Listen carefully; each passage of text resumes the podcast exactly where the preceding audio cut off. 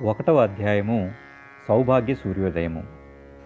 సిద్ధపురుషుల అనుగ్రహం లోక కళ్యాణార్థం సత్ప్రవృత్తుల అభివృద్ధి కొరకు మాత్రమే లభిస్తుంది.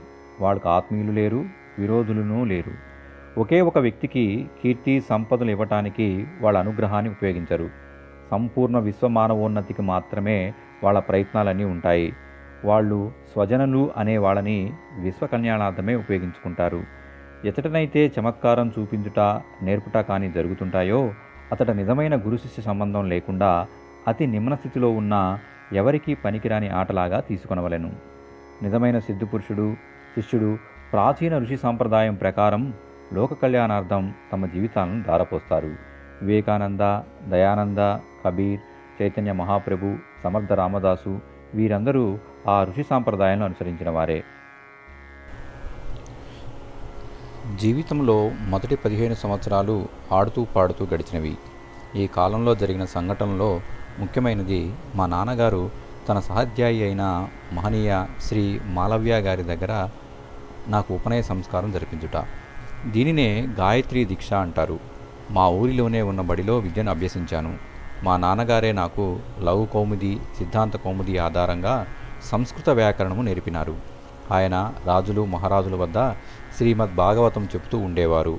ఆయనతో పాటు నేను కూడా వెళ్ళటం వలన భాగవత కథలు నాకు బావుగా కంఠస్థమైనవి. ఆ మధ్యకాలంలోనే నాకు వివాహమైనది. భార్య అన్ని విధముల అనుకూలవతిగా ఉంటూ నేను తీసుకున్న నిర్ణయాలకు చేతనంత సహాయం చేస్తూ ఉండేది. సంధ్యావందనము నా నియమిత కార్యక్రమము. మదనమోహన మాలవ్య గారు గాయత్రి మంత్ర దీక్షనిస్తూ ఇది బ్రాహ్మణులకు కామధేను వంటిదని అన్నారు. ప్రతినిత్యము ఆపకుండా జపం చేసుకోమని చెప్పినారు. కనీసం ఐదు మాలలు ఆ తరువాత ఎంత ఎక్కువ చేసినా అంత మంచిదని చెప్పినారు. ఈ ఆదేశమును నేను తూచా చెప్పకుండా పాటించాను. ఈ విధంగా నా జీవితంలో పదిహేను సంవత్సరాలు గడిచినవి. ఆ రోజు వసంత పంచమి. బ్రహ్మీ ముహూర్తంలో నా గదికి ఎదురుగుండా ఒక ప్రకాశపుణ్యము సాక్షాత్కరించినది. భ్రమయమునని కళ్ళు నున్ముకుని మరలా చూచాను. భ్రమ కాదని నిజమేనని ధృవీకరించుకున్నాను. సంభ్రమాశ్చర్యములతో చూచున్నాను క్రమక్రమంగా ఆ తేజోవలయము నుండి ఒక యోగి యొక్క సూక్ష్మ శరీరము బహిర్గతమైనది. ఆ సూక్ష్మ శరీరము ఆకాశంలోనూ భూమిపైన తేలియాడుచున్నది. ఆ సూక్ష్మ శరీరం నుండి కొన్ని మాటలు ఈ విధంగా వినపడినవి. క్రిందటి మూడు జన్మల నుండి మనము కలిసే ఉన్నాము. నేను నీకు మార్గదర్శనం చేయుచునే ఉన్నాను. నీకు యుక్త వయసు వచ్చినది. కనుక అవసరమైన మార్గం తెలుపుటకు వచ్చినాను. నీకు నీ పూర్వజన్మల స్మృతి లేదు. కావున కొంత ఆశ్చర్యము సంభ్రమము కలుగవచ్చును. ఇప్పుడు నీవు నీ పూర్వజన్మల వివరాలు తెలుసుకొని నీ సందేహములను నివారించుకొనము. గురుదేవుల అనుగ్రహం వలన యోగ నిద్రను పొందినాను జాగ్రత్తావస్థలో సమాధి ఎలా ఉంటుందో ఈ జీవితంలో మొదటిసారిగా అనుభూతి కలిగింది. నా క్రిందటి మూడు జన్మల వృత్తాంతము కన్నుల ముందు క్రమక్రమంగా ఒకదాని తరువాత మరి ఒకటి వాస్తవముగా తిరిగి జరుగుతున్నట్లు గోచరించినది. ఆ మూడు జన్మలు మూడు సినిమా రీళ్ళ వలె నా మనోనేత్రమందు ప్రదర్శించబడినవి. మొదట కబీరుదాసుగా భార్యతో పాటు కాశీ నివాసం ఆజన్మాంతము ధర్మం పేరుతో జరిగే ఆడంబరాలను నివారించుట సరళమైన అర్థవంతమైన జీవన మార్గమును ఆధ్యాత్మిక పందాలో గడుపుట. రెండవది సమర్థ రామదాసుగా శివాజీ ద్వారా భారతదేశంలో సంఘటితమనచుట దేశ స్వాతంత్రం కొరకు తగిన వాతావరణం కల్పించుట వ్యాయామశాలలు సత్సంగ భవనాలు నిర్మించుట. మూడవది రామకృష్ణ పరమహంసగా భార్యతో పాటు కలకత్తాలో నివాసము గృహస్థాశ్రమంలో ఉంటూనే వివేకానంద లాంటి అనేక మంది మహాపురుషులను తయారు చేసి వారి ద్వారా సాంస్కృతిక నవనిర్మాణాత్మక కార్యక్రమాలు చేపట్టుట. ఈ రోజున నా పదిహేనవ ఏట జరిగిన సంఘటన గుర్తుకొస్తే ఆ రోజు నా మనసులో ఉత్పన్నమైన అనేక ప్రశ్నలు గుర్తుకు వస్తున్నాయి. అనేక మంది జిజ్ఞాసువులు సద్గురువు కొరకు ఎక్కడెక్కడో వెతుకుతూ ఉంటారు. వారిని వీరిని అడుగుతూ ఉంటారు. ఎవరినైనా దర్శనం చేసుకోగలిగినచో తన సౌభాగ్యానికి తామే మురిసిపోతూ ఉంటారు. ఏదైనా కోరిక ఉంటే దాన్ని పూర్తి చేయమని కోరుతుంటారు. కానీ నాకు జరిగినది వీటికి అతీతంగా ఉన్నది మా నాన్నగారు నా ఎనిమిదవ ఏటనే మాలవయ్య గారి ద్వారా గాయత్రి మంత్ర దీక్ష ఇచ్చినారు. దీనినే ప్రాణదీక్ష అంటారు. అందుచేత వేరొక గురువును వెతకవలసిన అవసరం నాకు కలగలేదు. అందువలన ఏ ప్రయత్నము లేకుండా సద్గురు దర్శన కృప నాకు ఎలా లభ్యమైంది? శిష్యులు గురువును వెతుకుతూ ఉంటారు. గురువు అనుగ్రహం వలన ఎప్పుడైనా అతని దర్శనం అయితే తమ జీవితమే ధన్యమైందని భావిస్తారు. గురువు నుంచి ఏదో పొందాలని ఆకాంక్షిస్తూ ఉంటారు. అలాంటప్పుడు అప్రయత్నంగా ఇటువంటి సిద్ధపురుషుని అనుగ్రహం నాకు ఎలా లభ్యమైంది? కాకునచో ఇది కలయేమో? లేక భూతప్రేత పిశాచముల కలయికేమో లేక ఏదైనా వంచనలోనున్నానేమో? లేక భావావేశమేమో? ఇలాంటి సందేహములు నా మనసులో మిగిలినవి నా ఈ అనిశ్చిత స్థితిని ఆయన గ్రహించి కోపగించుకోలేదు. అంతేకాక పరిస్థితిని పూర్తిగా అర్థం చేసుకొని అన్ని విధములా ఆలోచించి నిర్ణయానికి వచ్చే నా లక్షణంలో అభినందించారు. ఇది ప్రసన్నమైన వారి ముఖముద్రలో స్పష్టంగా కనపడింది. ప్రశ్న జవాబు రూపంలో కాలయాపన చేయుట కంటే తన పరిచయము తన ఆగమనము గల కారణము నా పూర్వజన్మల శృతి ఇచ్చి ఈ జన్మలో నన్ను ఒక విశిష్ట ప్రయోజనం కొరకు ఎందుకు ఎన్నుకున్నారో తెలిపితే మంచిదని అనుకున్నారు కాబోలు. నా పూజా గృహంలో ప్రత్యక్షమైన తేజోవలయంలో ఉన్న గురుదేవులు ఇలా అన్నారు. నీవు ఆలోచించే విధానము సవ్యమైనదే. దివ్యాత్మలు ఎవరితోనైనా సంబంధం పెట్టుకునే ముందు వాళ్ళను జాగ్రత్తగా పరీక్షించెదరు. తమ శక్తి కాలము ఇంకొకరికి వెచ్చించే ముందు ఆ వ్యక్తిని పూర్తిగా పరీక్షించెదరు. అంతేకాని ఎవరి ముందు పడితే వారి ముందు ప్రత్యక్షమగుట వారి వారి కోరికలను తీర్చుట వారి ఉద్దేశము కాదు. పాత్రతను గుర్తించకుండా ఎవరితోనూ సంబంధం పెట్టుకోరు. దివ్యాత్మలు శక్తివంతులైన మనుషులతో సంబంధం కలిగి ఉంటా మంచిదని తలుస్తారు. మేము మా సూక్ష్మదృష్టితో దేశకాల పరిస్థితులను బట్టి లోక కళ్యాణ నిమిత్తము భౌతిక జగత్తులో పని చేయగలిగే వ్యక్తులను వెతుకుతూ ఉంటాము. మేము సూక్ష్మ శరీరధారులము కనుక సూక్ష్మ శరీరముతో స్థూల జగత్తులో పని చేయలేము. అందువలనే స్థూల శరీరధారిని శస్త్రం వలె ఉపయోగించదాము ఇది చాలా కష్టకాలము.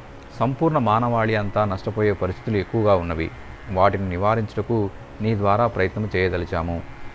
ప్రజలలో ఉన్న లోటుపాట్లను దూరం చేసి వాళ్ళ సహాయంతో అనేక మందికి మార్గదర్శనం చూపించాలి. అందువల్లనే నేను నీ కొరకు వచ్చాను. ఇంతవరకు నీకు సామాన్య జీవితోనే పరిచయం ఉన్నది.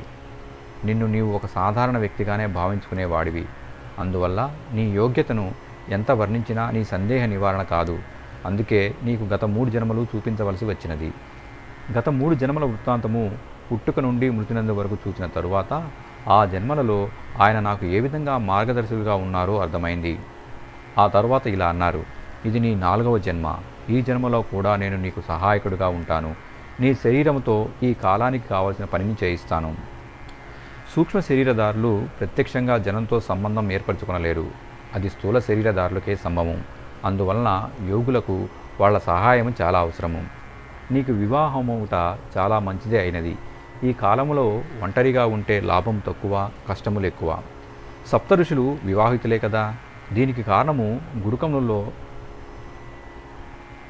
గురుకులములో తండ్రి ప్రేమ తల్లి ప్రేమ శిష్యులకు లభించాలి. భోజనము నివాస స్థలము బట్టలు ప్రేమను పంచుట తల్లి నుండియు క్రమశిక్షణ అధ్యయనము అనుగ్రహము తండ్రి నుండియు లభించును. గురువు తండ్రి పాత్రను గురుపత్ని తల్లి పాత్రను పోషించెదరు. ఆ ఋషి పరంపర మరలా పునరావృతం అగుటకు నీవు వివాహితుడవు అగుట మంచిదే. మధ్యలో కొంత అవరోధం ఏర్పడినను నీకు తిరిగి నీ పూర్వజన్మలోని సహధర్మచారిణియే ఇప్పుడు కూడా లభించి నీ పనికి పూర్తిగా సహకారిణి అగును. అది వసంత పర్వపు పవిత్ర దినం బ్రహ్మీ ముహూర్త కాలం. రోజులాగానే సంధ్యావందన నియమం పాటిస్తున్నప్పుడు ప్రకాశపుంజ రూపంలో దివ్యాత్మ దర్శనం ఒకదాని తరువాత ఒకటి మూడు జన్మలు చూశాను. ఆ మూడు జన్మల్లోనూ తీవ్ర సాధన చేసి ప్రతి నిమిషం నూతన సమాజ నిర్మాణానికే వెచ్చించాను. ప్రతి జన్మలోనూ అవసరమైనప్పుడు ఈ ప్రత్యక్షమైన దివ్యాత్మ యొక్క మార్గదర్శనం నాకు లభిస్తూనే ఉంది. అందువలన మొదట అపరిచితుడిగా ఉన్న ఆ వ్యక్తి మీద అత్యంత సన్నిహిత సంబంధము ప్రేమ ఏర్పడినవి. ప్రతి సంఘటనలోనూ ఆయన నా మీద కురిపించిన అనుగ్రహము అందుకు నా కృతజ్ఞత నాకు స్పష్టంగా కనపడినది. ఈ స్థితిలో నా మనసు పూర్తిగా మారిపోయింది. నిన్నటి వరకు ఏ కుటుంబం అయితే అది నాది అనుకున్నానో వారందరూ పరాయి వాళ్ళలాగాను నా ముందు ప్రత్యక్షమైన ఈ ప్రకాశపుణ్యం యొక్క నిర్దేశానుసారమే నాకు మిగిలిన శేష జీవితం అంతా జరుగుతుంది అని అర్థమైంది. నా వైపు నుండి నేను ఏమీ కోరను. ఆ చైతన్య పురుషుడు ఏ ఆజ్ఞను ఇస్తాడో దానికి ప్రాణమిచ్చి అయినా సరే చేసి తీరాలని నిర్ణయించుకున్నాను. దీనినే సమర్పణ అంటారు. ఆ రోజున నా మార్గదర్శకునికి నేను చేసిన సమర్పణ అరవై సంవత్సరాలు పూర్తి అయినా ఈ రోజుకు కూడా అలాగే ఉంది. తర్కించకుండా అవును కాదు అని అనకుండా ఒకే మార్గంలో పయనిస్తూ వచ్చాను. అది సంభవమామా కాదా? నేను ఆ పని చేయగలనా లేదా? దీని పరిణామాలు ఎలా ఉంటాయి? అనే ప్రశ్నలు ఈ రోజు వరకు కూడా నా మనసులోనికి రాలేదు. ఆ రోజున నేను ఇంకొక రహస్యం తెలుసుకున్నాను. సిద్ధపురుషుల అనుగ్రహం లోక కళ్యాణార్థం సత్ప్రవృత్తుల అభివృద్ధి కొరకు మాత్రమే లభిస్తుంది. వాళ్ళకు ఆత్మీయులు లేరు విరోధులను లేరు. ఒకే ఒక వ్యక్తికి కీర్తి సంపదలు ఇవ్వటానికి వాళ్ళ అనుగ్రహాన్ని ఉపయోగించరు. సంపూర్ణ విశ్వమానవ ఉన్నతి కొరకు మాత్రమే వాళ్ళు ప్రయత్నాలన్నీ ఉంటాయి. వారు స్వజనులు అనే వాళ్ళని విశ్వ కళ్యాణార్థమే ఉపయోగించుకుంటారు. రామకృష్ణ పరమహంస వివేకానంద సమర్థగురు రామదాసు శివాజీ చాణక్యుడు చంద్రగుప్తుడు బుద్ధుడు అశోకుడు మున్నగు గురు శిష్య సంబంధాలన్నీ ఈ సత్యాన్నే రుజువు చేస్తున్నాయి. ఎచటనైతే చమత్కారం చూపించుట నేర్పుటగానే జరుగుతూ ఉంటాయో అతట నిజమైన గురు శిష్య సంబంధం లేకుండా అతి నిమ్న స్థితిలో ఉన్న ఎవరికీ పనికిరాని ఆటలాగానే తీసుకునవలెను. గంధబాబా అనే ఆయన ఏ పుష్పవాసన కావాలంటే దాన్ని తెప్పించేవాడు. సిద్ధబాబా వచ్చిన వారి కోరికలు తీర్చేవాడు. సమాధి బాబా అనే ఆయన అనేక రోజులు భూమిలో స్థాపితమై ఉండేవారు. ఈ చమత్కారములన్నింటి లోపల పెద్ద విశేషాలు ఏమీ లేవు. మౌనంగా ఉండుట ఒక చేయి పైకి ఎల్లప్పుడూ ఉంచుట చేతిలోనే పెట్టుకొని భోజనం చేయుట ముళ్ళకంపల మీద పడుకొని ఉండుట లాంటి అనేక ఆశ్చర్యము కలిగే పనులన్నీ గారిడి కంటే ఎక్కువ కాదు. నిజమైన సిద్ధు పురుషుడు శిష్యుడు ప్రాచీన ఋషి సాంప్రదాయం ప్రకారం లోక కళ్యాణార్థం తమ జీవితాలను దారపోస్తారు వివేకానంద దయానంద కబీర్ చైతన్య మహాప్రభు సమర్థ రామదాసు వీరందరూ ఆ ఋషి సాంప్రదాయములను అనుసరించిన వారే. భగవంతుడు తన పేరును జపం చేస్తేనే ప్రసన్నుడు కాడు. ఆయనకు పూజలు అవసరం లేదు. భగవంతుడు సృష్టించిన ఈ విశ్వధ్యానవనంలో గల ముళ్ళను పీకివేసి దానిని వికసింపచేసే ప్రయత్నాలు చేయగలిగిన వారి జపమే సార్థకమైనది. ఆ వసంత పర్వదినం నాడు ఈ విధమైన ఆలోచనలే నాలో చెలరేగుచున్నవి ఎందుకంటే ఆయన స్పష్టంగా చెప్పారు నీ పాత్రతను అభివృద్ధి చేసుకోవటమే కాక లోక కళ్యాణకరమైన పనులు చేయాలి అంటూ ఇరవై నాలుగు సంవత్సరాల ఉపాసనా పద్ధతి వివరించారు. గాయత్రి పునశ్చరణ పద్ధతిని తెలిపినారు. పాటించవలసిన నియమాలను కూడా వివరించారు. అంతేకాక స్వాతంత్ర సమరంలో ఆదర్శ స్వయం సేవకుడుగా పనిచేయమని ఆదేశించారు. ఆ రోజు ఆయన నా సంపూర్ణ జీవన క్రమాన్ని నిర్దేశించడమే కాక కళ్యం తన చేతిలో పట్టుకొని ప్రతి ప్రయత్నాన్ని సఫలం కావించారు. ఆ రోజు నేను మనస్ఫూర్తిగా ఆయనకు సమర్పణ గావించుకున్నాను. నేను దేవుని చూడలేదు. కానీ పరమాత్మ చేసే మంగళకరమైన మార్పు నా జీవితంలో మీరు తీసుకుని వచ్చారు. నాకు మీరే దైవము. నేను నా శక్తి నా దగ్గరున్న ఆస్తి అంతయు మీకు సమర్పించుకున్నాను. ఈ రోజు నుండి నా జీవిత విధానము మీరు నిర్ణయించిన మార్గాన్నే తూచా తప్పకుండా పాటించబడుతుంది అన్నాను. అదే రోజున ఆయన నా జీవితాన్ని సూత్రప్రాయంగా తెలిపారు.